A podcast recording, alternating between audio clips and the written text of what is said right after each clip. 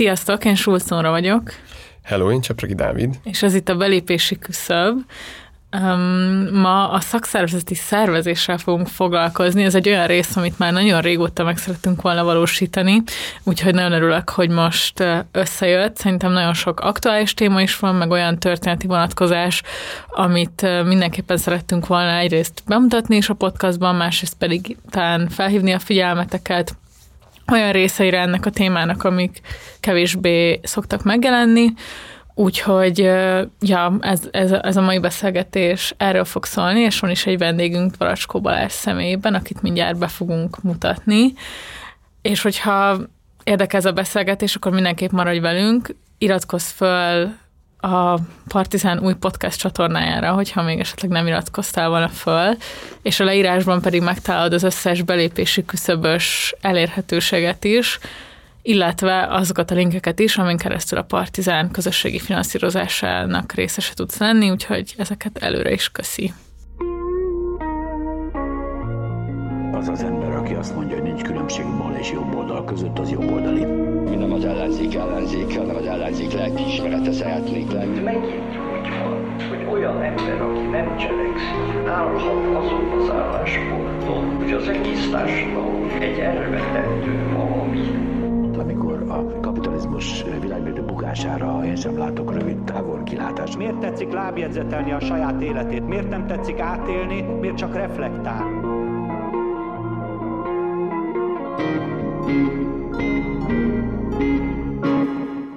Szia Balázs, nagyon köszönöm, hogy eljöttél ebbe a beszélgetésbe. A hallgatók számára talán Dvorácskó Balázs neve már ismert lehet, hiszen azért így ebb, erről a témáról különböző felületeken, különböző platformokon nyilatkozott. Szóval szia Balázs, köszönjük, hogy itt vagy. Sziasztok, köszönöm a meghívást.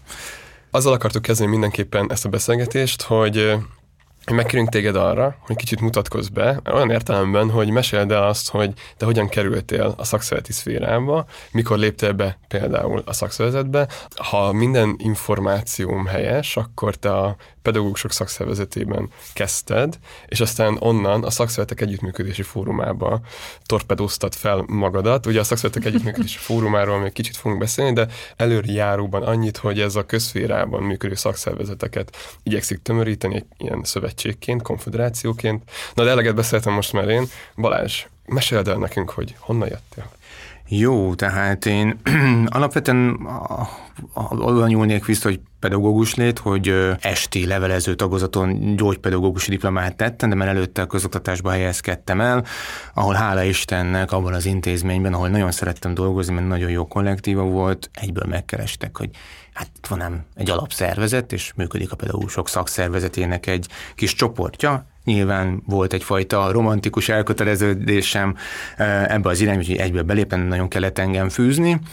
És ez akkor tájt volt, ez a 2015-16, amikor bekerültem a közoktatásba, amikor már elkezdődött egyfajta um, akciózás, uh, hiszen akkor már kiderült, hogy ez az életpályamodell nevezetű dolog, és az az egész közoktatás átalakítás, hát messze nem úgy sült el, ahogy ezt gondoltuk, és akkor már a pedagógusok szakszervezete nagyon aktív volt, úgyhogy volt is, volt is látható dolog, amihez itt az ember tudott csatlakozni, meg egyet tudott érteni.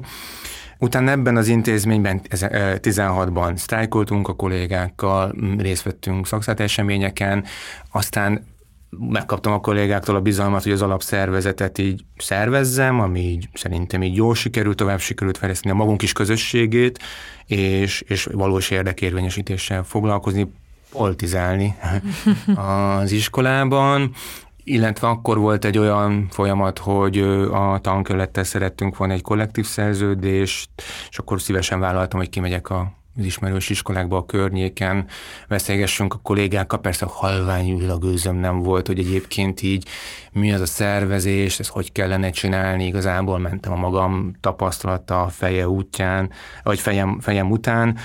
Mm, és így azt mondom, hogy nem tudom, mennyire volt sikeres, azt mondom, hogy akkor már eljöttem onnan, akkor már lett kollektív szerződés, több kollega belépett, meg én egyébként élveztem ezeket a beszélgetéseket, holott nagyon sok, nagyon kellemetlen rázós, kritikus beszélgetés is volt magáról a szakszervezetekről, meg az oktatásról, meg, meg hát találkozni nagyon-nagyon más véleményekkel. PSZ-en belül összegründoltunk egy ifjúsági tagozatot, azt újraindítottuk, azt talán még onnan ismert, hogy volt ez a Mutasd a Fizut kampányon 2019 nyarán, ami így csak nagyot futott, két hétig így voltunk a médiában, és akkor elmondom, hogy nagyot futott, de egyébként sok eredménye nem volt. Uh-huh.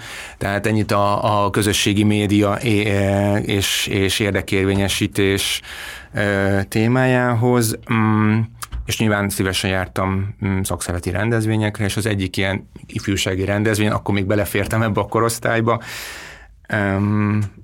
Nyilván részt vettem a, aktívan részt vettem a, az ottani foglalkozásokon, tematikus foglalkozásokon, és mellém libbent a szakszervezetek együttműködési fórumának az elnöke, és föltett néhány keresztkérdést, avagy mit szólnék ahhoz, hogyha én meg szóltam volna, hogy vannak tervek, és olyan ötletek, amikkel tudtam azonosulni, és nagyon szívesen úgy gondoltam, hogy részt vennék ebbe a közös munkában, ami, amit akkor kitalált az a brigád, aki még most is vezeti a Szefed, de erről egy kicsit később beszélünk szerintem. Bocs, hogy visszakérdezek még, nem akartam ezt nagyon sokáig húzni, csak így azt mondtad, hogy egy ilyen romantikus vágy hatott mm. át, jó, ez lehet, hogy kicsit még felszínezem, de hogy ilyen romantikusan gondolkoztál a szakszervezetről, és azért ez elég ritkaság, tehát amikor szakszervezetekről beszélgetünk, akkor pont, pont az szokott lenni az egyik legnagyobb dilemma, hogy nem akarnak csatlakozni emberek, ráadásul, vagy kifejezetten fiatalok, és Tudsz kicsit arról mesélni, hogy benned hogyan alakult ki ez a romantikus kép a szakszeretekről? Hát alapvetően egy olyan családból jövök, ahol, ahol több generáció, sőt, hát már a szüleim ugye már önmaguk választották, hogy szakszervezetben vesznek részt, szakszereti tagok, mind tehát a nagyszüleim is, de hát édesapám és édesanyám is tagok voltak a maguk területén, mind a ketten szerveztek a maguk mondján, vagy aktívan részt vettek akcióban, és egyértelmű volt például már, akkor már felnőtt fejjel, ahogy például anyukámmal megyek egy szociális tüntetésre, mert szakszervezetek szerveztek, és nyilván együtt vonulok velük, uh-huh. és ott kell lennem.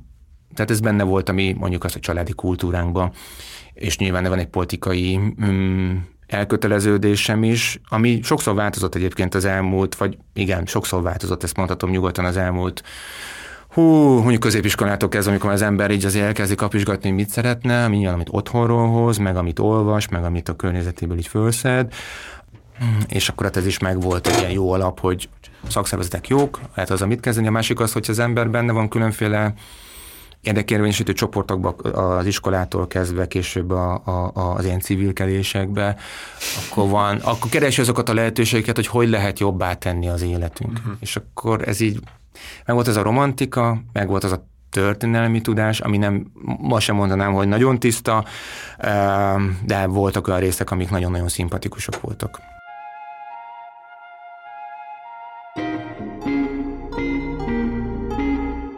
Akkor szerintem erről beszéljünk is egy kicsit, hogy mi ez a történeti tudás, amit esetleg érdemes akár a hallgatóinknak, akár a téma iránt érdeklődőknek így röviden összefoglalni, itt utaltál arra, hogy már a nagyszüleid, szüleid és szakszervezeti tagok voltak esetleg, de hogy hát nyilván nagyon más volt a szakszervezet 89 előtt, vagy 89 mm. után. Nagyon sokat hallunk arról, hogy ez egy törés volt a magyar társadalom életében, és hogy ennek egy ilyen alszelete mondjuk az, ami a munkahelyi szerveződéssel történt, onnantól kezdve, hogy ugye a párt kivonult a munkahelyekről, stb. És hogy esetleg erről tudsz akkor mesélni egy kicsit, hogy 89 után hogyan jöttek létre azok a szakszervezetek, amiket nagy rész egyébként ma is azért ismerünk, vagy hogy esetleg mik voltak azok az ügyek, azok a törésvonalak, amik mentén így a dolgozói érdekérvényesítés megindult um, a harmadik magyar köztársaságban. Mhm. Ja, igen, a történetiség az nagyon hosszú, és csak igen. röviden a, hogy egyébként nagyon szép hagyománya van, és nagyon érdekes a magyar munkásmozgalomnak Igen. a fejlődése, amit szerintem érdemes így mm, beletúrni, utána olvasni, nyilván kellő kritikával értelmezni, de mm, szerintem eleve akik mondjuk a baloldali politika, baloldali eszmék iránt érdeklődnek, azoknak meg nagyon hasznos tud lenni, mert nagyon sok érdekes, fontos, és egyébként igen, tanulható dolog jelent meg. Semmiféleképpen nem kellene ennyire visszamenni az időben, tényleg a rendszerváltástól kezdeni ezt a dolgot, hiszen egy teljesen új dolog történt, vagy, vagy, lett a mi életünkbe, és hogy mondtad, hogy igen, tehát a pártot kitették a munkahelyekről, tehát hogy az MSZNP-t kitették, és volt sajnos, én úgy tudom, hogy volt olyan terv is, hogy a szakszervezeteket is kiteszik a munkahelyekről, hál' Isten ez nem történt meg, nincs a politikának helye a munkahelyeken, ez viszont így ki lehet mondva amin, amit, amiben azért szépen beleszocializálódtunk. És, és ma talán itt is a belépési küszöbben, meg nyilván más csatornákon is azért most sokat szenvedünk, hogy hát a politikától nagyon félnek az emberek, meg hogy nem politizálok, hát minden politika. Tehát, hogy ez, egy, ez egy, egy, egy úgyfajta káros dolog volt. Viszont a, ugye megalakult az első egyébként első mondjuk szabad szakszervezet, nem tudom, ez nem a legjobb szó, de ugye a tudományos dolgozók demokratikus uh-huh. szakszervezetet, tehát az akadémikusok megalakították az első szakszervezetüket, vagy megalakították a saját szakszervezetüket, és utána gombamód szaporodtak a különféle szervezetek, szépen elkezdtek ezek az új konfederációk megalakulni, és azelőtt szot volt, és szépen újabb és újabb szövetségek, konfederációk jöttek létre. Csak a hallgatóknak, hogy a szót ez a szakszeretek országos tanácsa. Igen. Igen. igen. Köszönöm, igen, igen. És hát belül tulajdonképpen az, ipar, az MSOS. Na most itt nagyon fontos, mint közférás, tehát hogy én munkai jártam, hogy én közférában dolgozom, és hogy nyilván ezt kicsit ki fogom jobban hangosítani a, a, az ipar kárára, de hogy még akkor tehát már akkor is az ipari szakszervezetek, az ipari szervezet az messze nagyobb volt létszámban innentől kezdve érdekérvényesítő mint a, mint a közféra. És akkor volt egy olyan gondolat, hogy akkor a közférásoknak is legyen egy saját szintiszta közférás konfederáció, és ebből alakult meg aztán nagyon hosszú úton, nagyon sok gondolkodással és érdekes elképzelésekkel a szakszervezetek együttműködési fóruma, amiről majd kicsit többet fogunk beszélni. És ugye volt egy olyan lehetőség, hogy most akkor itt lehet a konszenzuális demokrácia fog, fog megvalósulni, és ugye ebben szerepe lesz a szakszervezeteknek, és, és majd a politikában lesz szerepük okos és előremutató dolgokat belevinni, ami ténylegesen jobbá teheti a dolgozóknak a helyzetét, és valószínűleg azoknak a szféráknak is a helyzetét, amelyben dolgozunk, és egyébként szeretjük, mert szeretjük az oktatást, hiszünk benne, hiszünk a, abba, hogy statisztikusok vagyunk, hogy hivatalnokok vagyunk, hogy szociális dolgozók vagyunk, és ezt jobbá tudnánk tenni. Tehát abszolút ez a nulla pont jó nekünk a, a, a rendszerváltásban. Nagyon fontos szerintem az, hogy, hogy ezt így kihangsúlyoztad, hogy már a rendszerváltáskor ennyire egy egyértelmű lett, hogy a, hogy a munkahelyen a politizálás az egy ilyen tilos dolog, pont azért, mert ugye előtte a, a, az egypártrendszerben, meg a szót idejében az ilyen állandó mobilizációt, politikai mobilizációt tapasztalta meg a legtöbb ember a munkahelyen is, uh-huh. de hogy közben mégis ekkor hoztak létre, hogy mégis ekkor szerveződött egy csomó olyan szakszervezet, ami az új pártokhoz volt uh-huh. gyakorlatilag közvetlenül bekötve, vagy kifejezetten az új pártok szervezték. Ugye itt a most egy, nem, nem akarok most újra mutogatni, tehát ez most szigorúan tényleg az ilyen 90-es évek elejéről, meg a rendszerváltásról beszélek, de hogy azért az egyik ilyen legfontosabb szervezet az a Liga, uh-huh. mint az akkori Fidesz által szervezett uh-huh. szakszervezet, hogy ez nincs egy kicsit ellentmondásban azzal, hogy így, hogy, hogy, hogy mégis azt hiszem az új pártok, amik létrejönnek a rendszerváltás környékén, igenis belátják, hogy fontos uh-huh intézményileg is ott lenni a munkahelyeken, és erre létrehoznak ilyen szatellit szervezeteket, szatellit mm. szakszervezeteket, amiknek később különben az útja azért a rendszervetés után. Szóval, hogy erről mit gondolsz, ez hogyan csapódott le szerinted? Igen, tehát ö, megjelent a, a pluralizmus a szakszervezeteknél, mm. és így agyba főbe ö, kezdtek el újabb és újabb szakszervezetek, ellenszakszervezetek alakulni. Ö, és igen, és a, a, viszont a baj ott volt, hogy itt a versenyre uh-huh. lett kihangsúlyozva. Tehát megjött a kapitalizmus, hello, mármint minden tekintetben, és akkor szakszervezeteknek is versenyezni kell.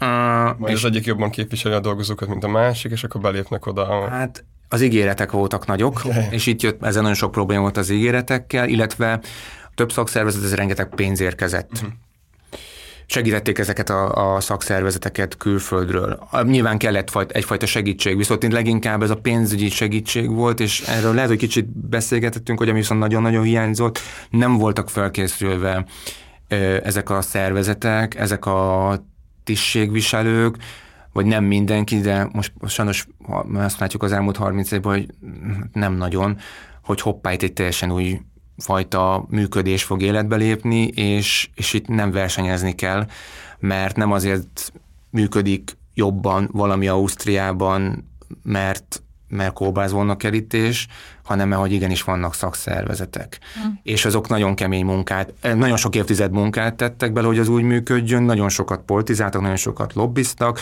és igenis kialakult egy kultúra, ami nálunk nem volt, vagy volt egy kultúra, amit nem lehetett tovább vinni, és nem, nem, nem, nem, nem is volt aki létjogosultság ebben az értelemben. Uh, viszont ez a fajta tudás sajnos hiányzott. És, és, és, és nem tudták ezt a szakszervezetek megugrani, meg a tisztségviselők, tisztelet a kivételnek, mert, bizt, mert sok ember van, akit még a mai napig emlegetnek. Úgy tudsz mondani esetleg Én nem, e, ezt, igen, tehát így nem, nem, nem tudok, de az nagyon-nagyon nagy hiba lenne a részemről és a részünkről, hogyha visszafelé mutogatnánk és bűnbakokat keresni. Ja, persze, persze. Nyilván van egy-két olyan személy, akit tényleg meg lehet, hát hogy tudjuk, hogy meg szoktunk beszélni, hogy hát azért elég kérdéses volt a, a szerepe, de én azt gondolom, és azt szeretném mondani, hogy akkor is, és most is nagyon-nagyon sok, és azóta is, tehát a rendszerváltás óta nagyon sok szakszervezet is van, aki igenis komoly, jó munkát végez, és igazából ez, ezeket az embereket kell becsülni, és még néhányan itt vannak, akiktől még lehet tanulni nem sokan, de őket meg meg kell becsülni, mert olyan tudásuk van, meg olyan kapcsolati tőkék, amiket illik tisztelni és, és mondjuk használni. És amúgy csak, hogy így elképzeljük, szerintem amiket így számokat én hallani szoktam, az az, hogy alapvetően pár százalékos a legtöbb ágazatban a szakszervezeti szervezettség, és hogy ezt például hogyan kell értelmezni, amikor hall az ember egy ilyen számot, tehát hogy itt mit jelent a tagság, mit jelent az, hogy hány emberrel vagy kapcsolatban egy mm. szakszervezet, hogyan épül föl egy szakszervezet jelenleg Magyarországon, szerintem konkrétan nagyon sok embernek erről is fogalma sincsen, hogy ez ilyen nagyon alapkérdésnek hangzik, de hogy igen, pontosan mi az a hierarchia, amikor azt mondja azt mondjuk, hogy van munkahelyi, van a, a nem tudom, ágazati, van, van a konfederáció, tehát hogy kicsit még szerintem, hogyha mhm. felvázod azt a mezőt, amiben találja magát mondjuk egy magyarországi dolgozó, akár fókuszálva a közférára is, ami, ami hozzád közelebb áll, hogy, hogy ez mit jelent, és hogy mit jelent az, hogy pár százalékos mondjuk a szervezettség, ez minek tudható be, milyen összehasonlításban milyen ez mondjuk, igen, így a környező országokkal, szerintem ezek mind nagyon érdekesek lennének. Jó, na akkor a számok nagyon fontosak, én is nagyon szeretem a számokat, csak tehát használjuk a szervezési munkába, egyértelmű, hogy valamihez viszonyítani kell, meg a tervezésben. Viszont én most nem fogok számokat mondani, mégpedig azért nem, mert összefog, összezavarná az embereket, a hallgatókat, mert félrevisznek. Tehát mondhatom azt, hogy ú, a mozdonyvezetőknél mekkora kimagasló a, vagy a légirányítóknál a szervezettség, százalékosan ja. is szakmákról. Sőt, elmondhatom, hogy vannak igenis olyan munkahelyek, amik borzasztó jól meg vannak Ez amúgy két olyan példa a légirányítók, mm. meg a mozdonyvezetők, akikről a sajtóban hiszem sokat olvasni, hogy ők tényleg igen. tudnak elérni dolgokat. Hát igen, csak Jó, 120 embert megszervezni, persze, persze, csak hogy... meg 140 ezer oktatási dolgozó igen. között azért itt érezzük a különbséget. Meg ezek az emberek területileg is azért Persze, meg nagyon specifikus tudások, tudom, ja, persze. Meg persze. az artisták, akiknek szintén hatalmas a szervezettségük, de hát itt azért itt tudjuk, hogy akkor az artisták azok mindenki ismer mindenkit, és ez egy, egy, egy kisebb számról beszélünk, de nagyon jó, hogy ők szervezettek, Igen. nagyon fontos. Igen. Más kérdés, hogy mekkora lobby erejük van mondjuk egy adó nem átalakításnál Igen. például. Igen. Ezért mondom, félrevezet. A másik, amit szeretnék itt rögzíteni, és ezt most nagyon a saját kollégáinknak is mondjuk, mert bezzeg ott ez és ez van. Uh-huh nagyon súlyos gondok vannak a világban a munkavállalói érdekérvényesítésben. És azt hiszem ebben a, vagy bízom benne a belépési közép hallgatói, azok így túllátnak a gyárkapukon, a globális kapitalizmusban pedig ki kell nyitni a világot. Tehát, hogy hello, itt amit lehet, hogy lehet mókolni egy gyárkapun vagy iskola kapun belül, de egyébként így minden minden összefüggés van napjainkban, és az a nagy büdös helyzet, hogy mindenhol iszonyú nagy bajban vannak a dolgozói érdekérvényesítő csoportok, és hiába mondjuk azt, mondta, nem mondok számot, Franciaországban is pontosan akkor a szervezettség, mint nálunk. Ja, csak teljesen mások a munkaügyi kapcsolatok, teljesen más jogszabályi rendszer határozza meg ezeket a dolgokat, mint hogy Belgiumban is, a skandináv államokban. Vagy Németországban meg teljesen másképp szerveződnek uh-huh. ezek a szervezetek, és meg hát több évtized tudás van mögötte, meg, meg jogszabályi beágyazottság, és egy kultúra, egy, egy, egy elfogadott jogrend, amiben nem mer senki se belerúgni, mert megtörni azt a több évtizedes mm, békét, ami, ami után egyébként visszaütne. Mert működik, és mindenkinek haszna van belőle. Úgyhogy ez téves lenne. Kivéve a munkavállalók. Igen. De hogy én ezért nem mondom, és ezért maradjunk magunknál, és hogy ne kezdjünk el hasonlítani, és, és nem működik semmi se jobban ö, nyugaton, és ezt a nyugati kollégák mondják, nem én. Pedig ők nagyon durva munkát tesznek bele, és vannak sikeres, ö, nagyon sikeres ö, ö, országban elért sikereik, vagy éppen területen elért sikereik. És egyébként olvassuk a híreket, meg kapjuk a, a nemzetközi szervezeteinktől a híreket, és mindenhol baj van. Jó? Tehát, hogy ezt, ezt ezért nem szeretnénk számokat bedobni. És azért, mert mondjuk van x ezer tagunk, és arról később beszélünk, hát messze nem aktívak. És hogy nálunk hogy szerveződnek, hát a közférában alapvetően munkahelyeken indulunk, munkahelyekről indulunk, és az nagyon változik szervezetenként, hogy mi egy alapszervezet, mert valahol munkai szinten van, valahol települési szinten, Mondjuk egy egyszerű példát, egy, egy bölcsöde az valahol 5 ember, valahol 14, ott nyilván települési szinten szerveződnek a kollégák, meg, meg úgy is van értelme, mert úgy, ér, úgy van értelme a munkáltatóval partneri kapcsolatot kialakítani, és a, a felmerülő problémákat lefocizni, illetve jogilag is így van értelme. Viszont az iskolák, mivel sokszor, mondjuk egy budapesti iskola 40-60 munkavállaló van ott, hát ott már alapsz, pedagógusok szakszervezeténél egy-egy iskola alapszervezetként tud funkcionálni. Úgyhogy tök másképp működik, tehát ez tényleg abszolút szakma függő tud lenni most már vannak olyan, Baranyi megyében a bölcsődéknek egy jelentős része két-három főt foglalkoztat, az a település szerkezetből akkor össze, nyilván ők is regionálisan, vagy, vagy ott tud Pécs központan, de Baranya megyében szerveződnek. És alapvetően utána minden szervezetnek nagyon más a felépítése, hogy van járási szint, vagy megyei szint, de pedagógusoknál van járási, megyei szint, de valaki bölcsödéknél ilyen nincs, mert nincs, nincs jelenleg létjogosultsága és akkor így épülnek tovább. Nagyon erős hierarchiában, és ettől nagyon félnek az emberek, de nem. Ezeknek a szervezeteknek, ezeknek a politikai szervezeteknek, mert a szakszervezetek politikai szervezetek, és ez, aki más gondol, akkor az bele se kezdjen.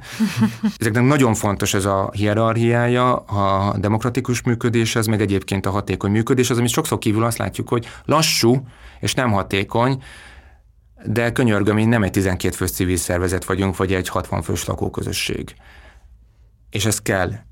Lehet, hogy nem működik jól, akkor alköltenek a struktúrát, de szükséges és elengedhetetlen, hogy működj, működjenek ö, ezek a, a jogrendbe beépített, intézményesített érdekképviseleti szervezetek. És akkor beszéljünk, egy egyet ugorjunk a konfederációhoz, és itt vagyunk szövetség, mint ahogy mond, tök nagyon, hogy ezt mondtad, a, a szakszervezetek együttműködési fórum, ez egy, ez egy ernyő szervezet. Ennek nincsenek tagjai, vagy nincsenek individuális tagjai, ezeknek a tagszervezetek, a szakszervezetek a tagjai. És ők alkotják ezt a szövetséget, és így próbálnak meg országos szinten, az országos érdekérvényesítésben valamit elérni. Jelenleg egyébként ez nem működik. Tehát papíron működik, működtetni kell, nem biztos, hogy a kormány nagyon nagy örömmel üzemelteti ezeket az intézményeket, de hogy alapvetően sajnos nincs benne semmi olyan, amivel előre tudnánk haladni, nagyon minimális sikereket lehet talán így elkönyvelni, a kollégák nagyon sokat dolgoznak, ez az, amit a, aminek az előzménye ugye az országos egyeztető tanács volt, és amit szétdaraboltak Így van. közszférára, Így versenyszférára, meg talán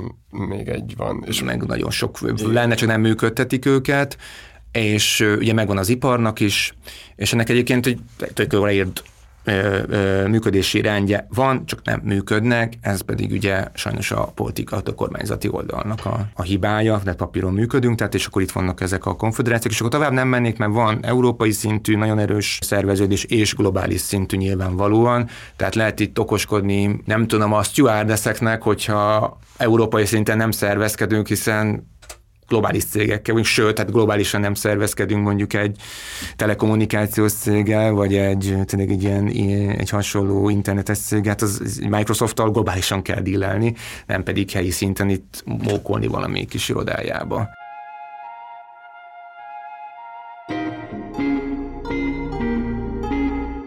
Áttérnek kicsit arra, hogy, hogy a szervező szó az többször elhangzott most, és uh-huh És ezzel szemben a mai magyar szakszervezetek sőt, inkább azt mondom, hogy a rendszerváltás utáni szakszervezeti működésnek egy ilyen alapja volt, hogy a szakszervezet egy ilyen szolgáltató intézmény. Sokszor, hogyha beszélgetünk munkavállalókkal, akkor így akár szakszervezeti tagokkal azt mondják, hogy hát persze, igen, itt a szakszervezet az így arra van, hogy így ez a tipikus Mikulás csomag példa, hogy, hogy telente Mikuláskor megkapja a csomagot, és minden hónapban befizetjük az egy százalékot.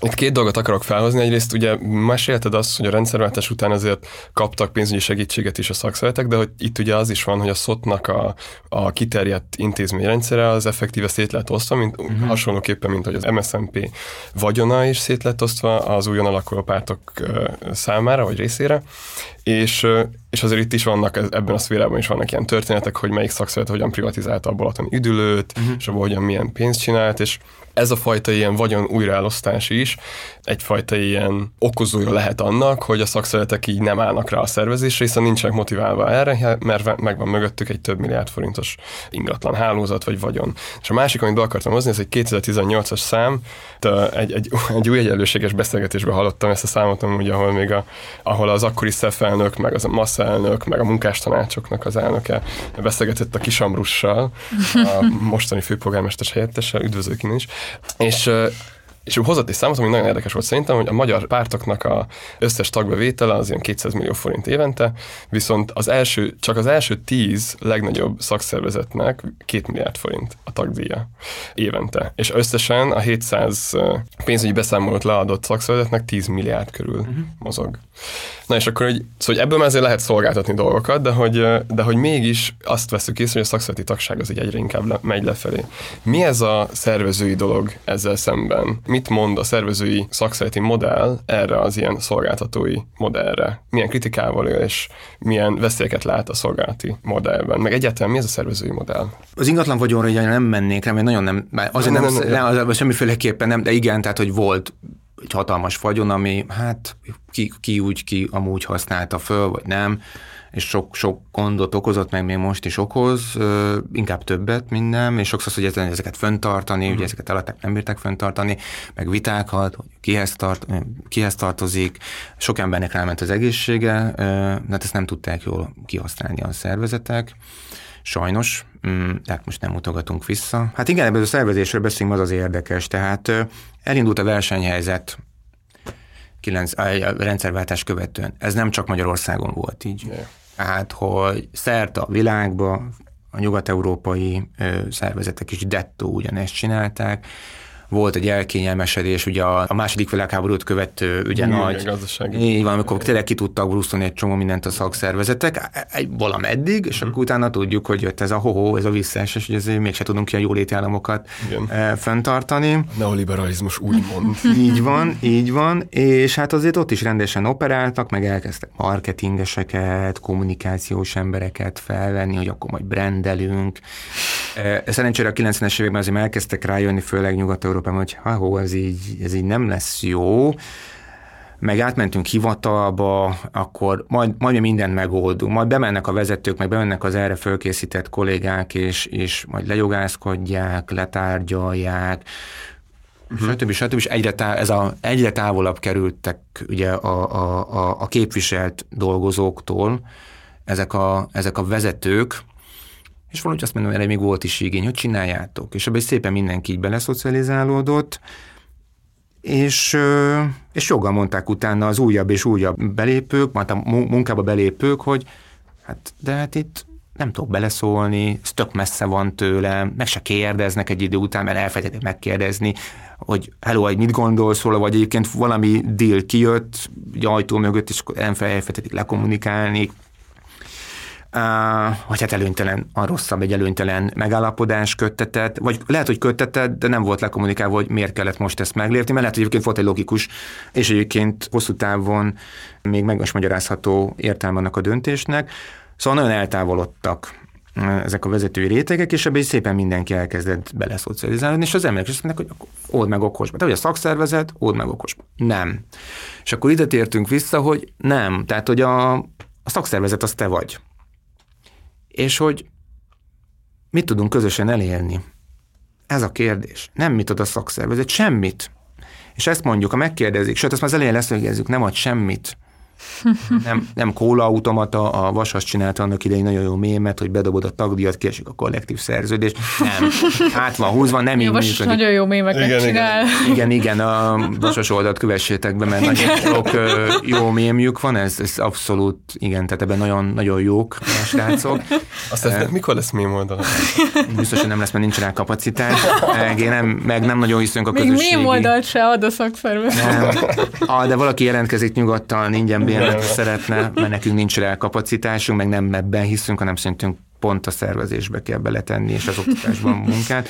Tehát, hogy eljutni oda, hogy felruházzuk, az úgynevezett empowerment. Tehát oda jussunk el, hogy hogy a dolgozóknak elmondjuk azokat a lehetőségeket, amik az intézményesített érdekérvényesítésben van. Mert a szakszervezetek bármennyire is rosszul állnak, nem állnak annyira rosszul, uh-huh mert még mindig van infrastruktúra, és már vissza tudunk menni a bevételekre, még mindig van egy működő hierarchikus rendszerük, még mindig van tudás, még mindig megvannak nagyon fontos kapcsolataik, még mindig kinyílnak ajtók, vagy á, jön a szakszervezet, akkor azért csak összerázza magát egy-két ember, vagy még van egy politikai uh-huh. hozzáállás, és hogy azért a szakszervezettel jó beszélni, vagy kellene beszélni, és lehet, hogy partneret talál.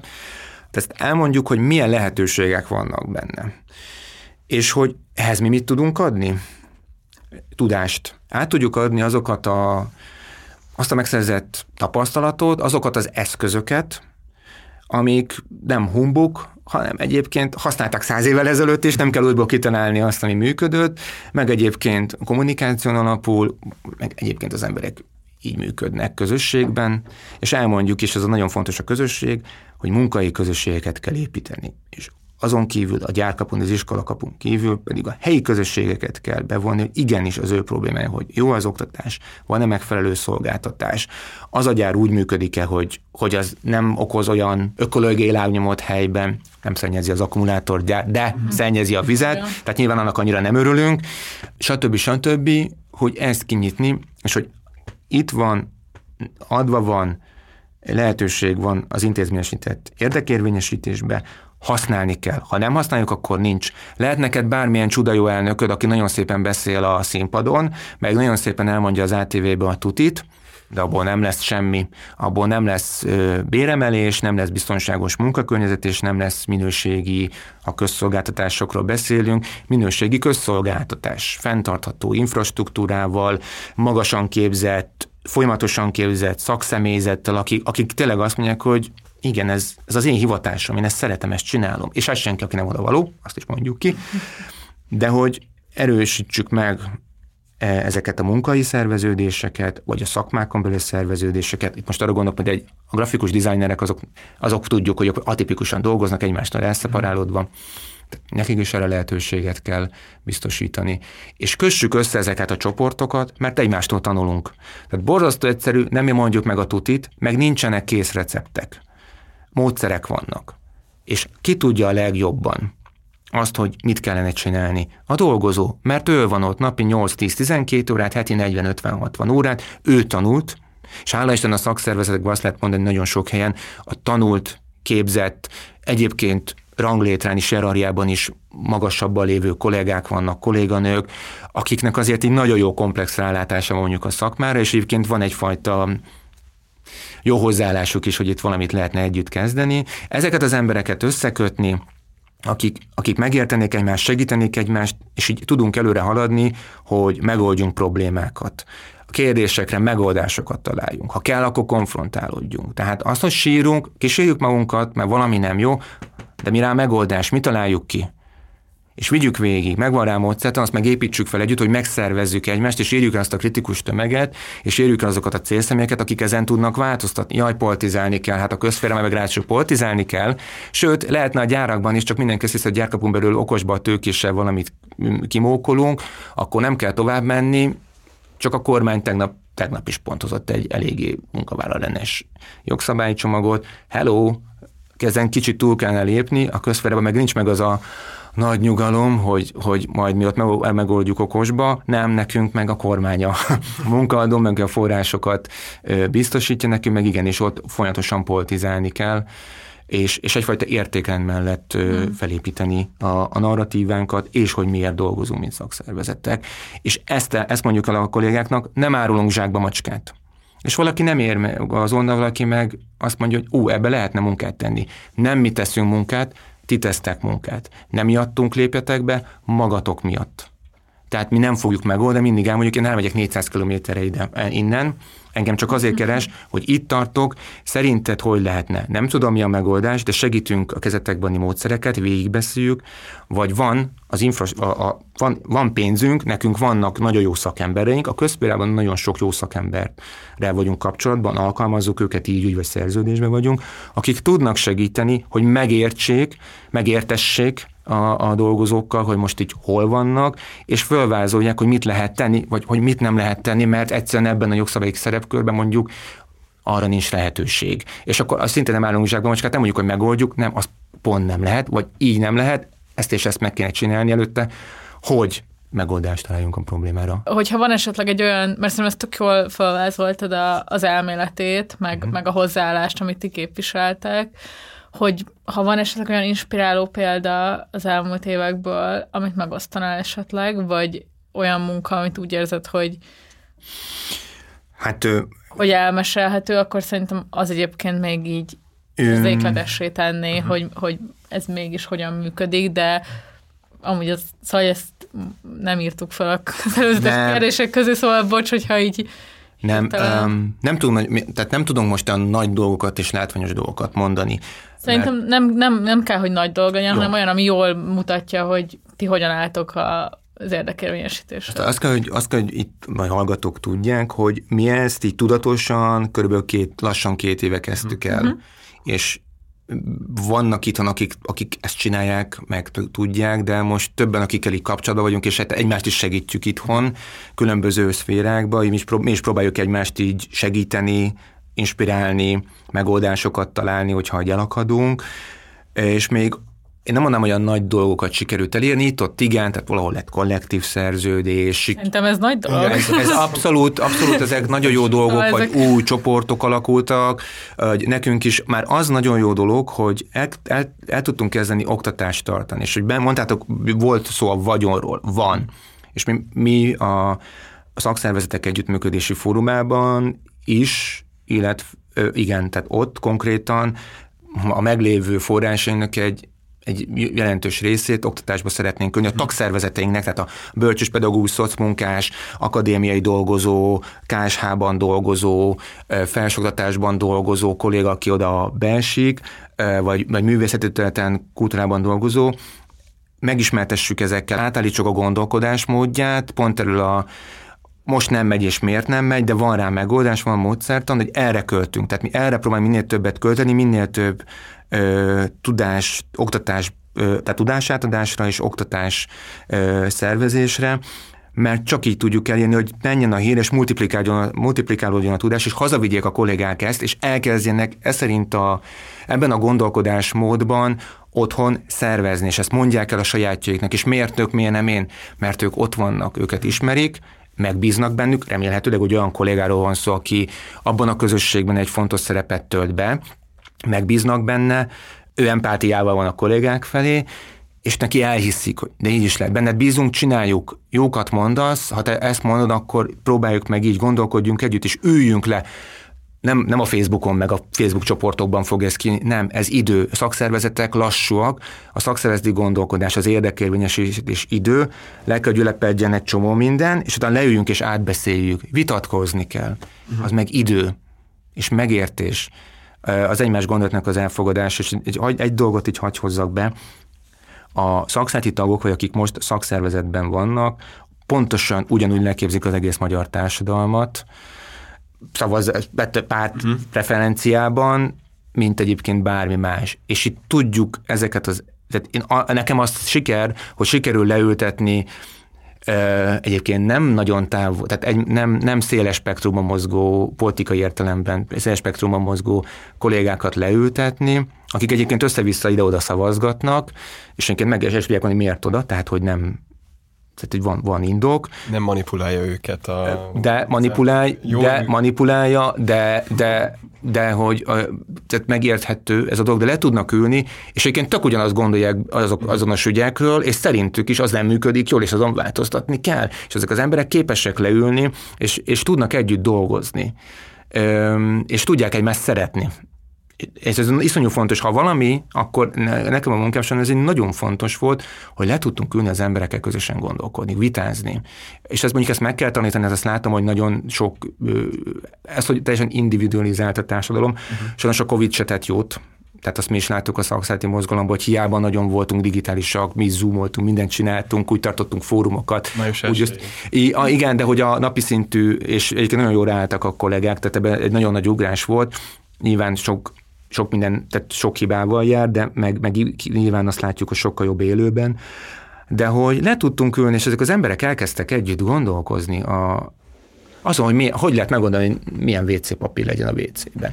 Az, hogy legyen klíma, mert 42 fok van, egy, egy, egy, egy egykor betájolt épületen, csak közben a klíma megváltozott, és az a tájolás már nem jó, sajnos, és hogy le tudtak ülni, és ezt végig tudták vinni, hogy legalább végig gondolták, és valaki odaig eljutott, amíg beszerelték a klímát, és nem pusztultak meg mondjuk az adott munkahelyen, vagy valahol kollektív szerződés lett, vagy valahol be tudtak, odaig eljutottak, hogy be menni a, mondjuk egy önkormányzathoz, és egész egyszerűen csak leültek, hogy végig gondolták, végig gondolták, és megkérdezték a kollégákat, hogy mi az, ami jó lenne nekik, forrás szemp- anyagi szempontból, feltöltek egy sorrendet, és lejátszották a fenntartóval, hogy ők mit gondolnak, és miért, miért szeretnének, és oda jutottak, hogy úgy jöttek ki, hogy lesz pénz, lesz emelés, tehát, hogy hiába van válság, igen, voltak jó ötletek, amik azt mondták, hogy ez belefér, és ezt meg tudjuk adni. És mi történt? Csak bementek beszélgettek, elmondták az érveiket, tudtak érvelni,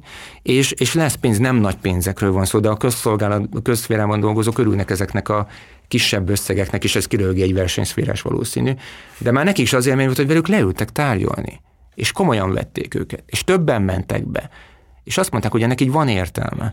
Szóval nekem ez, ez így, ez így, ez így meg amit a kollégáim is mondnak, akik ezzel dolgoznak, ez, ez, ez, ez egy fajta élmény, hogy ide jutottunk, és ez kicsit, kicsit arra cáfolat, hogy itt nagyon mélyen van a társadalom, meg hmm. ilyen nagyon sok, tudjuk, hogy a, a nagyon fontos politikai elemzők, meg politológusok, hmm. meg újságírók milyen hatalmas ö, elemzéseket hoznak ki, és egyébként sokkal egyszerűbb ez a dolog, és hogyha használjuk az intézményrendszerénket, és munkát teszünk bele, akkor, akkor ez a társadalom nem, nem annyira fragmentált, és nincs olyan távol egymástól.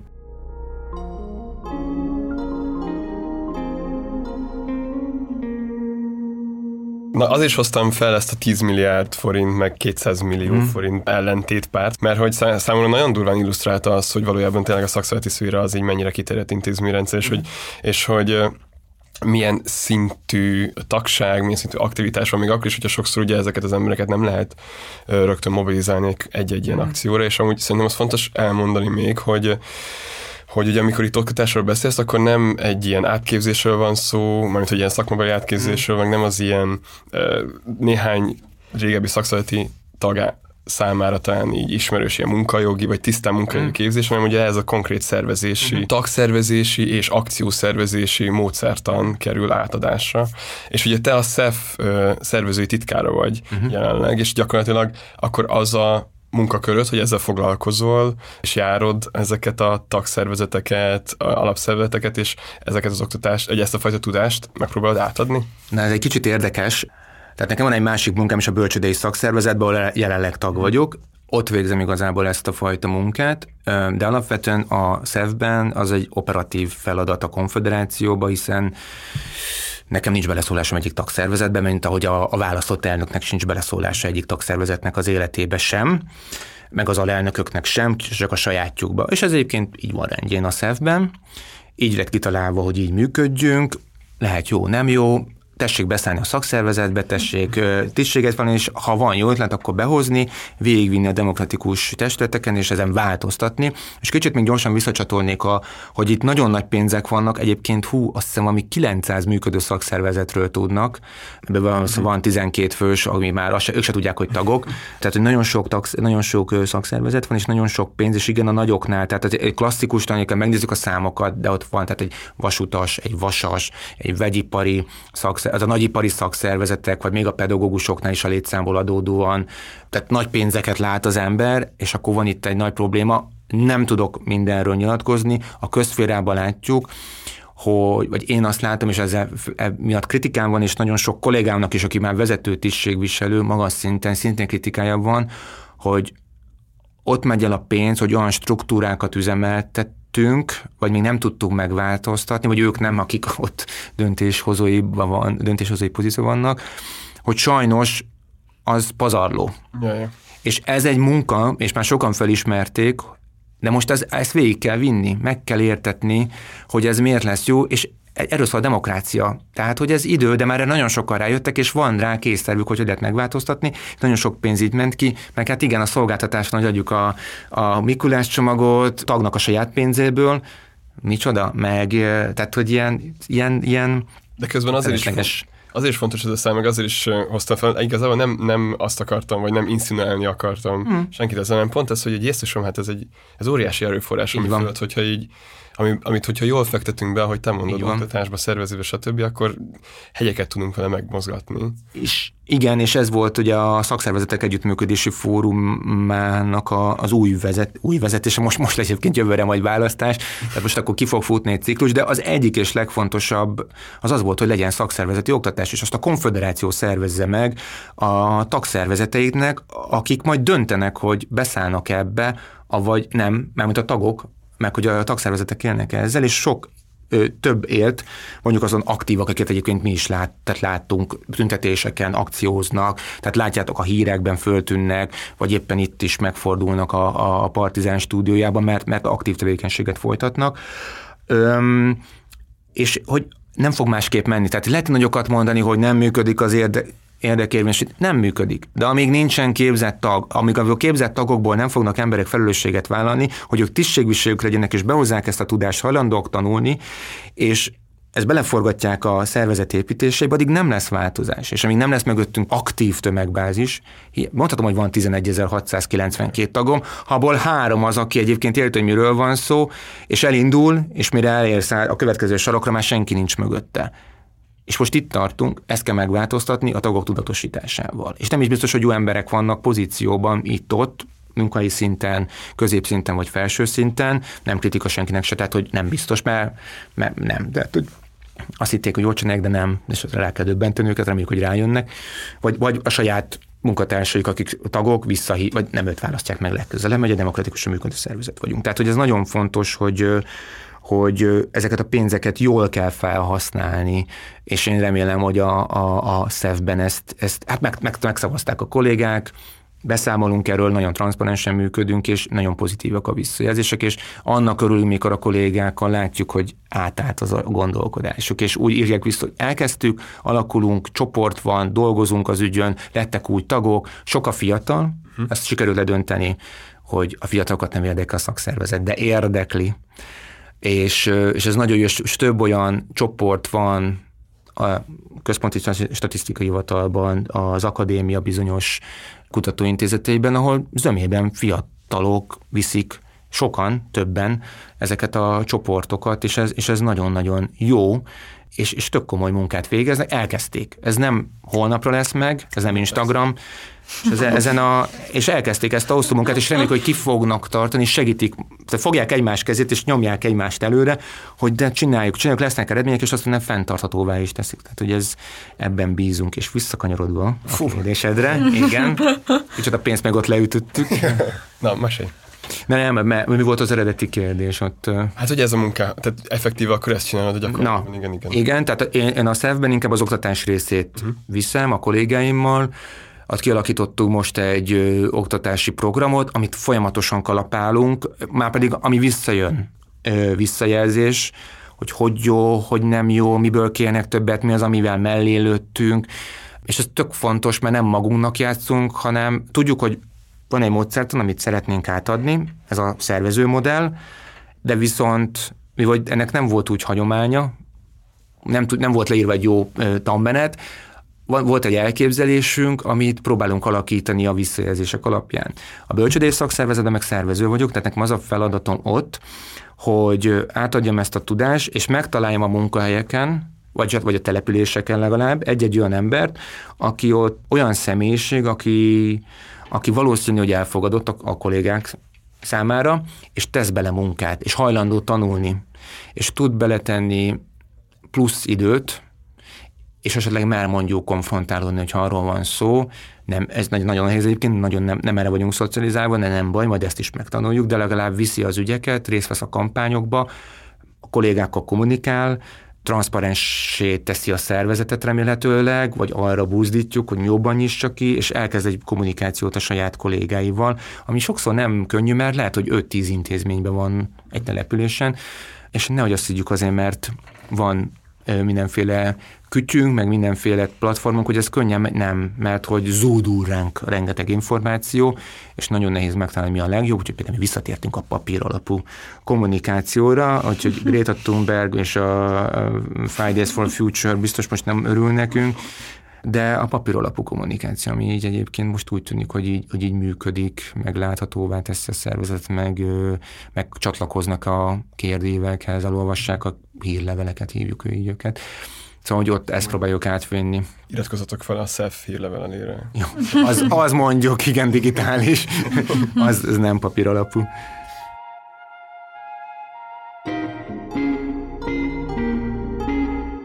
Amúgy, hogyha kicsit így kinyitjuk a uh-huh. nagypolitika szintjére, uh-huh. akkor szerintem több olyan esemény is volt így az elmúlt uh, években, és tényleg mondjuk nekem alapvetően a politikai, vagy a politikai tudásom az nyilván alapvetően az elmúlt 12 évről szól, és ebben az időszakban is, ahol szerintem a szakszervezetek kiemelt szerepet kaptak. Itt két dolog van, amit így szerintem felhozhatunk. Az egyik természetesen rabszolgatörvényellenes tüntetések időszaka. A másiknak viszont igazán aktuális relevanciája is van, ami pedig az oktatási szféra, ami többször is volt gyújtópontja a különböző tiltakozási hullámoknak. És akkor ezzel kapcsolatban szerintem két kérdés van, amit most így össze, ja, ja, ja. összevontam. Ez a politikai blokk. Igen, uh-huh. az egyik az az, hogy, hogy ez mennyire egy ilyen naív, értelmiségi balos beleprojektálás a rabszolgatörvényellenes tüntetésekbe, hogy ezeknek volt egy olyan hatása, még hogyha közvetlenül csak részsikerek is voltak, de hogy mégiscsak a szakszervezetek re fölhívta a szélesebb nyilvánosság figyelmét, hogy attraktívak voltak a szakszervezetek ebben az időszakban, és hogy ez, ez úgymond felhajtotta a szakszervezetek hmm. iránti érdeklődést. Ez lenne az egyik kérdés. A másik meg szerintem az, hogy az oktatási tüntetésekkel kapcsolatban meg talán azért inkább kritikusnak lehet lenni uh-huh. abban a tekintetben, hogy ezek nagyon öm, hát elszeparáltak maradtak azért ö, mindig gyakorlatilag, és szerintem továbbra is. Öm, még hogyha szó. arról is van szó, hogy, hogy mondjuk a szakszervezetek mellett megjelent mindig egy-egy civil szervezet, vagy mozgalom, vagy ilyesmi, tehát hogy nem arról van szó, hogy úgy ért, hogy, azt, hogy csak a szakszervezetek vannak ott, hanem pont, hogy nem egyébként, pont, hogy talán a leglátványosabb részei ezeknek a mozgalmaknak nem, nem, nem a szakszervezetek, az is egy érdekes kérdés, hogy miért, de hogy például arra miért nem képes adott esetben mondjuk a pedagógus szakszervezetek miért nem képesek arra, hogy elérjék, hogy valamiféle szolidaritás megjelenjen más ágazatokból, vagy szóval értitek, a, amire próbálok utalni, hogy, hogy volt ez a két, vagy ez a két dolog van, ami szerintem így engem is így mozgat meg, szerintem így izgalmas, és hogy ezekről így mi a véleményed? Hú, jó komplex és nagy kérdés. Teljesen jó egyébként Ugye tisztán szakszervezeti demonstrációk kezdődtek ugye a, a, az úgynevezett rabszolgatörvény után, tehát szerint ez, ez zseniális volt, tehát szerintem az, nekem ez nekem akkor, mint így egyszerű mezei szakszervezeti tagnak, akik, az, aki a szüleivel, meg a barátaival tudott vonulni, hogy amikor az első tüntetés, akkor tényleg mindenhonnan jöttek. Nyilván az iparos szakszervezetek mobilizáltak azonnal, a függetlenek, a ligások, a masszosok, mindenki. És ott a zászlóerdő, meg tényleg a, a, a, a, a bocsánat, az egyszerű mezei melósok voltak ott, meg nyilván a tisztségviselők, és csatlakoztak a közférások, természetes ez ilyenkor. És aztán utána elment sajnos egy irányba, a, a dolog... Te minket, Igen, és akkor ott ugye el is vesztette ezt a dolgot, viszont azt, hogy tudni kell, hogy én akkor emlékszem, hogy azt mérték, hogy ez, ez egyik az rabszolgatörvény az országban, így a közvéleményben hogy jelent meg. Hát nagyon nem mérették el, nagyon kis százalékban volt téma. Uh-huh. És panaszkodtak arról az iparos kollégák, hogy hát ők hoztak volna egyébként még több embert később is, de hogy így nem, tehát nem, nem volt a narratív, amivel sikerült volna a dolgozóknak ezt Aha. rendesen el, elmagyarázni. Egyébként meg ez elég ilyen, hát ez nehezen elmagyarázható. Nem az, hogy 20%-os béremelés, az egyszerű megvannak 20 ezer forintot, hú, az már é, az is egyszerű, számszerűsíthető, hanem itt egy sokkal komplexebb Három dolog éves munkaidőkeret, Így van. majd három év múlva mi lesz? De valaki el tudta magyarázni, csak ehhez is megint idő kellett, hogy elmagyarázza, meg legyen a tudatosság, hogy, hogy érezd. Így van, így van, ezek akkor hiányoztak. És aztán el is halt. Ettől függetlenül szerintem nekem, de mint, mint, mint, mint szakszeti tagnak, nekem egy jó élmény volt ott több megmozdulás, és nagyon sok kritikával éle, élek több, vagy több vezetőfől, akik szerintem nem jól kommunikáltak a színpadon, és akkor majd itt gyorsan azt behoznám, hogy nem kell láthatónak lenni. Uh-huh. Tehát, hogy ez a folyamatosan látható uh-huh. legyél, írjál mindenre egy levelet, mindenre benyög valamit, és közben elviszi ez a teljesen felesleges munka, már úgy felesleges, hogy ebből nem lesz tagod. Elviszi attól, hogy lemenj és beszélges 15-20 ember, és lemész uh, egy munkahelyre, és találkozol a való világgal, hogy totál másképp tematizálják a dolgot, vagy rácsodálkoznak, hogy ez így van. Saját élmény, 2016-ban sztrájkoltunk, az volt az egyik ugye nagy problémánk, hogy az úgynevezett vetítésalapot nem mondom el, hogy mi, azt elszakították a minimálbértől. Kimentem beszélgetni a kollégákkal, és az volt, hát, hogy a vetítés alapot. Mi az a vetítés alap? Ó, anyám, hát évek óta ez alapján kapod a béredet, meg hogy ez az egyik legnagyobb problémánk szakszervezeteknek, meg a kollégáknak, akik beleálltak a sztrájkba, hogy helóka, nem ez volt beígérve, és akkor itt a, a, és meg hogy nem nézik az emberek a fizetéspapírjukat. Szóval, hogy az, amikor elkezdtem én is hogy kiállni még tudattalanul, akkor azért én megdöbbentem, hogy hello, mit sztrájkot szervezünk, tök alapinformációk nincsenek meg, szóval találkozol a, a realitással, és valószínűleg... Hogy ez mennyire rávetíthető az ellenzéki politikára is Igen, de hogy ezt a munkát meg hát, meg kell. A számok hát igen, hogy nem a, hogy nem a sajtónak kell igen, csinálni, igen. hanem Így menni van. a körzetedbe. De közben azért Balázs szerinted kicsit se kell használni ilyen ö, esetekben a nyilvánosságot? De, viszont ö, nem abban az értelemben, hogy mondunk egy nagyot, uh-huh. hanem prób- tudom, ez nem népszerű, de a szefe pont ezt próbáljuk. Ö, nem szeretnénk reflektorfénybe kerülni. Minek? De abban nem, tehát a szefnek egyébként se lesz haszna, de a tagszervezeteknek se hanem azt, hogy értsük meg ezeket a komplex összefüggéseket. Igen, azt meg kell magyarázni, hogy ke, ha azt leírjuk, vagy egy rádióinterjú van, tévéinterjú, nem tudom, hogy volt-e valaha. A Partizán. Partizánban volt, így van. Ez nem igazi Az abszolút az. Egyetlen közszolgálat. Jó. És igen, és ott azt nem lehet két-három-öt percbe kifejteni, 30 másodpercbe. Persze. Mert rabszolgatörvény. Azt el kell mondani. El kell mondani, és azt tovább kell vinni, levinni és elmondani mindenkinek a maga szintjén. Mert egy tisztvég, tisztségviselővel elvileg másképp beszélek, mint amikor lemegyek egy, tényleg egy, olyan, olyan emberekkel beszélni, akik nem a szakszervezettel kelnek és fekszenek, és nem a munkatörvénykönyvével kelnek és fekszenek, hála jó égnek, mert van normális életük, elmennek pecázni, elmennek focizni, van családjuk, stb. stb. Azt nekik el kell mondani, és ez idő, és kell, ez kellenek a csatornák. Azt kell építeni, abba kell energiát tenni, és igenis a médiával kell, uh-huh. csak ott meg nem gyökettőbe kell lemondani, igenis nyissuk ki, érte? Próbáljuk meg úgy lefordítani, és igen, arra szálljunk karaktereket, szálljunk időt a rádióban, vagy a, a podcastben, vagy akárhol, hogy, hogy azt megértessük. És e, ezt nem szabad, tehát, hogy ah, nekem nincs időm, meg ah, unalmasak ezek a megbeszélések. Viták, beszélgetések, egymás megértése nélkül nem fogunk tudni előre menni. Aki ezt meg akarja spórolni, lehet előre menni, de se, se, se, semmi nem lesz ezekből a társadalmakból, nem fogunk előre haladni.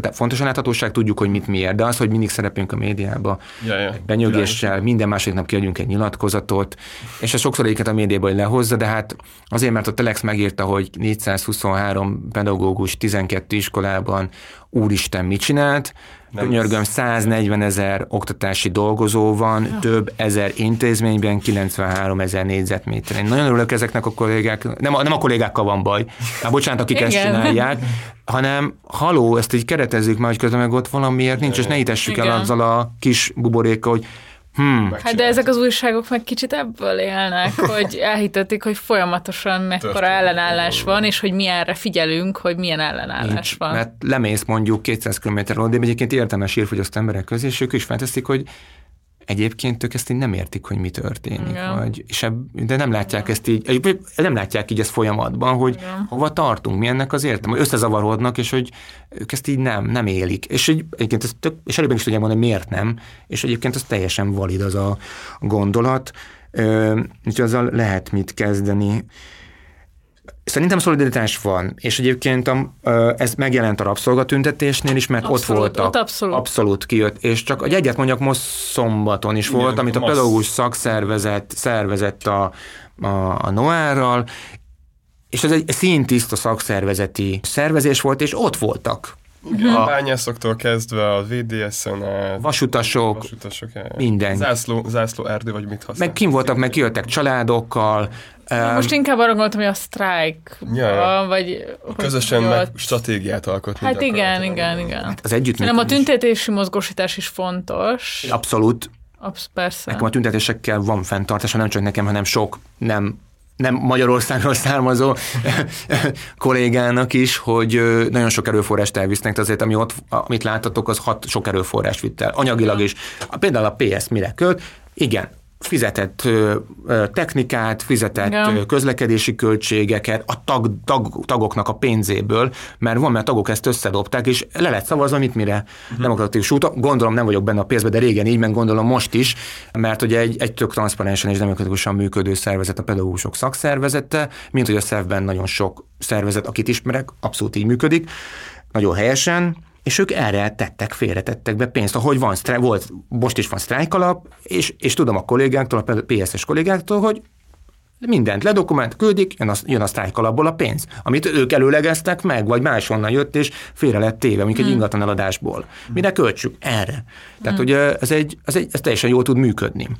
Csak hát ezt fenn kell tartani, meg, meg folyamatosan így, így gondozni kell, mint a kis virágot vagy a fát. Tehát ez, ez abszolút megvan. Mm, De hogy a sztrájkoknál viszont a, a szolidaritás, tehát hogyha a, azt nem tudom, Nóra, hogy arra gondolsz hogy együtt sztrájkolni egy ügyért, vagy... Hát ugye van ez a forma, hogy szolidaritási sztrájk, uh-huh. akár, ugye amikor alapvetően nem, ha én jól értelmezem, amikor nem uh-huh. saját követelésed van, hanem alapvetően egy másik dolgozói csoport, vagy egy másik munkahely ügyét próbálod támogatni. Szóval ez nem tudom, hogy mennyire ilyen wishful thinking, azt gondolni, hogy ilyet lehetne ö, akár 2022-23 fordulóján Magyarországon is. Ez az egyik. A másik meg, hogy adott esetben mi kellene ahhoz, hogy az egyébként megtörténő sztrájkok egy narratívába kerüljenek. Uh-huh. Tehát, hogy egyébként nem csak a pedagógusok sztrájkoltak az elmúlt hónapokban, Magyarországon voltak figyelmeztető sztrájkok, a volán dolgozóknál például, MVM-ben, így van, így van, ö, vegy, igen, vegyipari területen is. Öm, tehát, hogy, hogy mi az az entitás, aminek el kellene ezt mesélnie, vagy ami el tudná ezt mesélni egy történetben, uh-huh. vagy, vagy ez valójában nem egy történet, és elmesélhetetlen egy történetként, és ezért nincs is, meg ez. Jó. Tehát magának sztrájk az, egy, az a leg, legfontosabb eszköze az érdekérvényesítésnek. Ma 2022-ben, amikor itt beszélünk, és ti is látjátok, mert mondtuk, hogy civilek jobban láthatóak, meg így el, meg, Igen. bocsánat, elviszik nagyon Igen.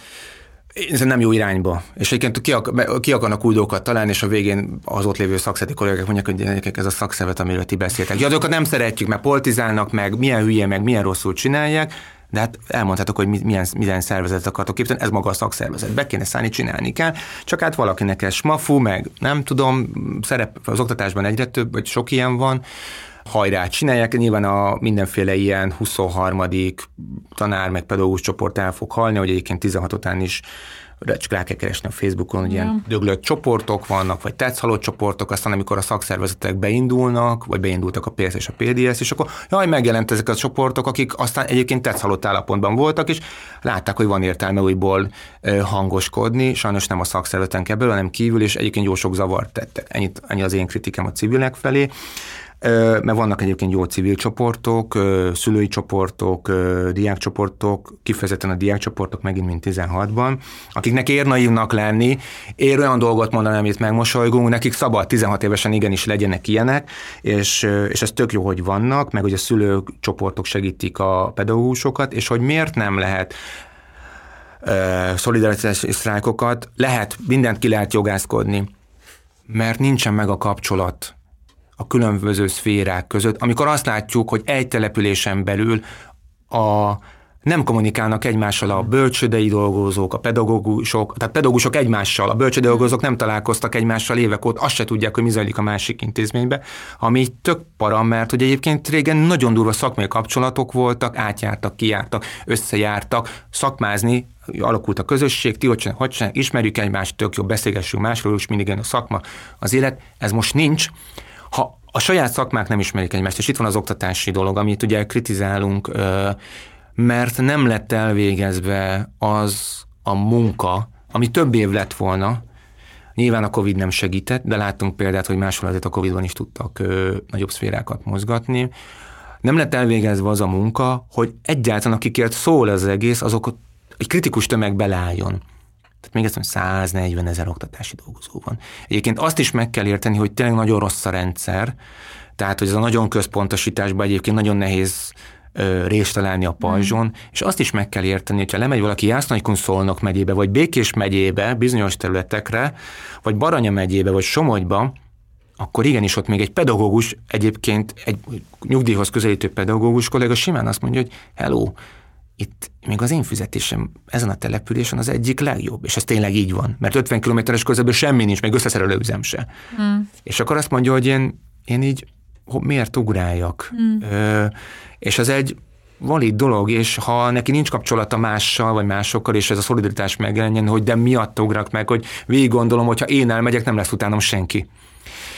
De hogy ez, ezért le kell menni, és értető, hogy ő hol van, de ezt, ezt a munkát meg kellene csinálni, ez nagyon sok ember kellene, nagyon sok idő, és amit visszautanék a szefoktatásra, ahol a különböző tagszervezetekből jönnek, tehát a tudományos dolgozó, a szociális, az idős gondozásban dolgozó, a pedagógus, a dajka, a kisgyermeknevelő, a, a könyvtáros, a nem tudom, tehát hogy nagyon messze vannak egymást, és az emberek elkezdenek beszélni. Nálatok is ugyanez a probléma. Fú, nálunk is. Új, azt hittem, hogy nálunk rosszabb. Pedig nálatok még inkább. De tényleg ben voltál az önkormányzat, is elintéztetek? Fú, akkor nek mi is mehetnénk. Hát ugyanaz a fenntartónk. Jé, tehát kell, hogy ezek a szakmák egymással találkozzanak, és legalább telep vagy régió szinten ismerjék egymást, mert akkor kialakul a bizalom. És egyébként annyira aranyosak, mert hogy utána belindul egyfajta szakmázás, hiszen nagyon közel vannak ezek a Miért lenne közel egy kisgyermeknevelő a pedagógushoz?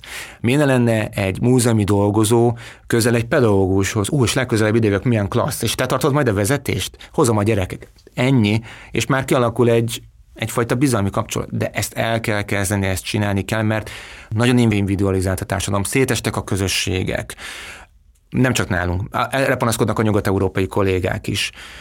Ezeket újra kell építeni, és erre a leg, az egyik legjobb hely a munkahely, ahol, ahol ott van az intézmény, a szakszervezet, vagy elkezdjük, és nem is kell az elején szakszervezet, csak kezdjünk, kezdjünk el építkezni. Én, nekem az a nagy szerencsém, hogy olyan iskolába kerültem, ahol egyébként politikailag tőlem nagyon távol álló kollégák voltak. Nagyon sok jó kollega volt. Tehát nagyon, nagyon jó munkát végeztünk sajátos nevelésű gyerekekkel, olyan gyerekekkel, akiket már nem volt ezután más iskola, pedig mi egy egyszerű iskola voltunk. Csak hogy más volt a hozzáállás, jó volt a kollektíva. Ha mentünk, hogyha a másiknak kellett a segítség, mindig ott voltunk egymás mellett. Itt könnyű volt szakszervezni, mert ismertük egymást, de valahol ennél hát messzebbről kell kezdeni, és ezeket el kell kezdeni építeni, és megjelennek ezek a, a megvannak ezek a kapcsolatok, akkor ebből után tovább lehet haladni, és tovább lehet építkezni, hogy egyébként fontos dolgokkal foglalkozunk, például a klímaválsággal. Vagy azzal egyébként, hogy borzasztó az adórendszerünk. És egyébként holnap nem lesz szivóvízünk. Ja, egyébként dupla annyiba kerül a paradicsom, meg a tojás. Ja, ez politika. Ja, egyébként nincsen már óvónén ilyen megint a gyerekemnek. Ja, politika. És az engem is érint, aki egyébként lehet, hogy vályogvető vagyok vagy futár. Tehát, hogy hogy ne érdekelni. Csak ez meg kell egymást ismernünk, és erre kell a szakszervezetnek terepet nyitni, mi a legjobb erre az oktatás? Olyan azok, az, azok a rendezvények, események, hogy tanulhatunk egymásra, nem kivénhet politológusoktól, meg ilyen megmondó emberektől, hanem egymástól, meg olyan a nagyon kevés kollégától, bárcsak több lenne, vagy lehet, hogy több lesz, megismerjük majd őket, vagy olyan baloldali csoportoktól olyan tudás halmozódott fel, meg olyan értékrend van, ami közel van hozzánk. Mert mi is ugyanazt gondoljuk a világról. Mit szeretnénk? Minőségi közszolgáltatást. Mi szeretnénk? Azt, hogy a gyerekeink kiteljesedjenek az iskolákba. Azt szeretnénk, hogy a bölcsödékben magas színvonalú szolgáltatást, pedagógiai munkát végezzenek, hogy biztonságban legyenek a legkisebbek, hogy az idős otthonban lehető legnagyobb biztonságban legyenek a ránk bízott idős honfitársaink. Nagyon egyszerű, és ez, ez nem politikai spektrum jobb oldal, közép, nem tudom mi, ezt mindenki szeretné, hát akkor azért tudunk együtt dolgozni. Ez az az ideológiai mentesség, amit én is támogatok.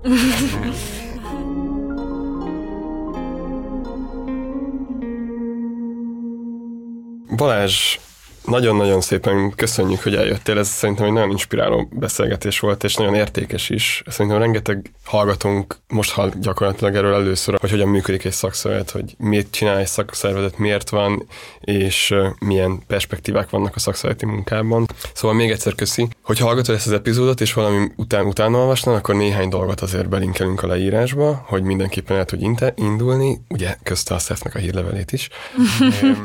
és de, de csak zárójel, hogy a Dávid mostában fontos, hírleveleket küldözgetnek. Ajá, Hírlevél. Igen. igen. Mániás, hát nagyon vicces. Igen, különben szak... Én is imádom. Hát a szakszereti szervezet. Formája a tudásterjesztésnek. Kritizáljatok minket, ez nagyon fontos, hogy hogy mi nagyon szeretjük, a kritizálnak minket, és erre mindig kérjük a... Írjatok valami csúnyát Úgy megyünk ki, hogy jól működik a szakszervezet. Nem. Igen. Igazatok van, nem működik jól. Ki tudja megváltoztatni? De ti tudjátok megváltoztatni, csak abba be kell szállni, és hozzátok be ezeket a jó ötleteket, mert nem fog jól működni nélkületek. Tehát, hogy, és mondjátok, hogy nem jó hírlevél, mert akkor rámegyünk a kollégákkal, és ezt kérdezzük az oktatás, hogy mit, mit, mit változtatnátok, mi, és elmondják, és tök jó, mert tök nyíltan elmondják, azt szerintünk nem ide, ő szerint se, jó, de abban meg többet adjunk, szuper, akkor gondolkodunk, kivesszük, betesszük, ez az, meg lesz ez.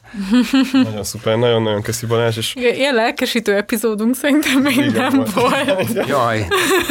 Ezt kellett volna április 4 Ja, nekünk is csak azóta ilyen nagy a szánk, mert most már el lehet menni a falig, meg lehet, tehát már nincs visszaút, nincs mit vesztenünk.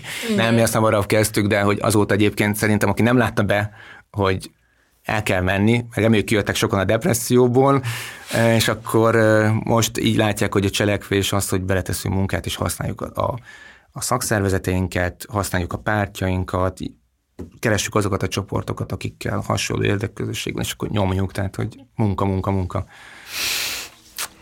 Nagyon köszi Balázs. Igen, szívemből. Reméljük, hogy lesz alkalmunk folytatni még ezt a beszélgetést, nektek pedig még egyszer köszönjük, hogy meghallgattatok minket. Ne felejtsetek el minket bekövetni Facebookon, Instagramon, írni nekünk levelet, különben ne haragudj Balázs, de ki fogsz kerülni te is Instára, ó, bármennyire is szeretnéd, vagy nem. Úgyhogy lájkoljátok be majd a Balázsral közös képünket az Instagramon, és hogyha, vagy szeretném ígérni, hogy ehhez hasonló motiváló tartalmat fogunk gyártani továbbra is. Nem biztos. Én keressük az alkalmat mindenképpen rá, de hogyha, de hogyha egy kicsit is hasonló tartalmat szeretnél talán kevesebb motivációs tartalommal hallgatni a jövőben is, akkor fontold meg, hogy támogatsz minket, támogatod a Partizánt leírásban megtalálható közönségi finanszírozásos felületeken. Ez az. Sziasztok! Nagyon köszi, szia Balázs! Sziasztok! Szépen! Thank you.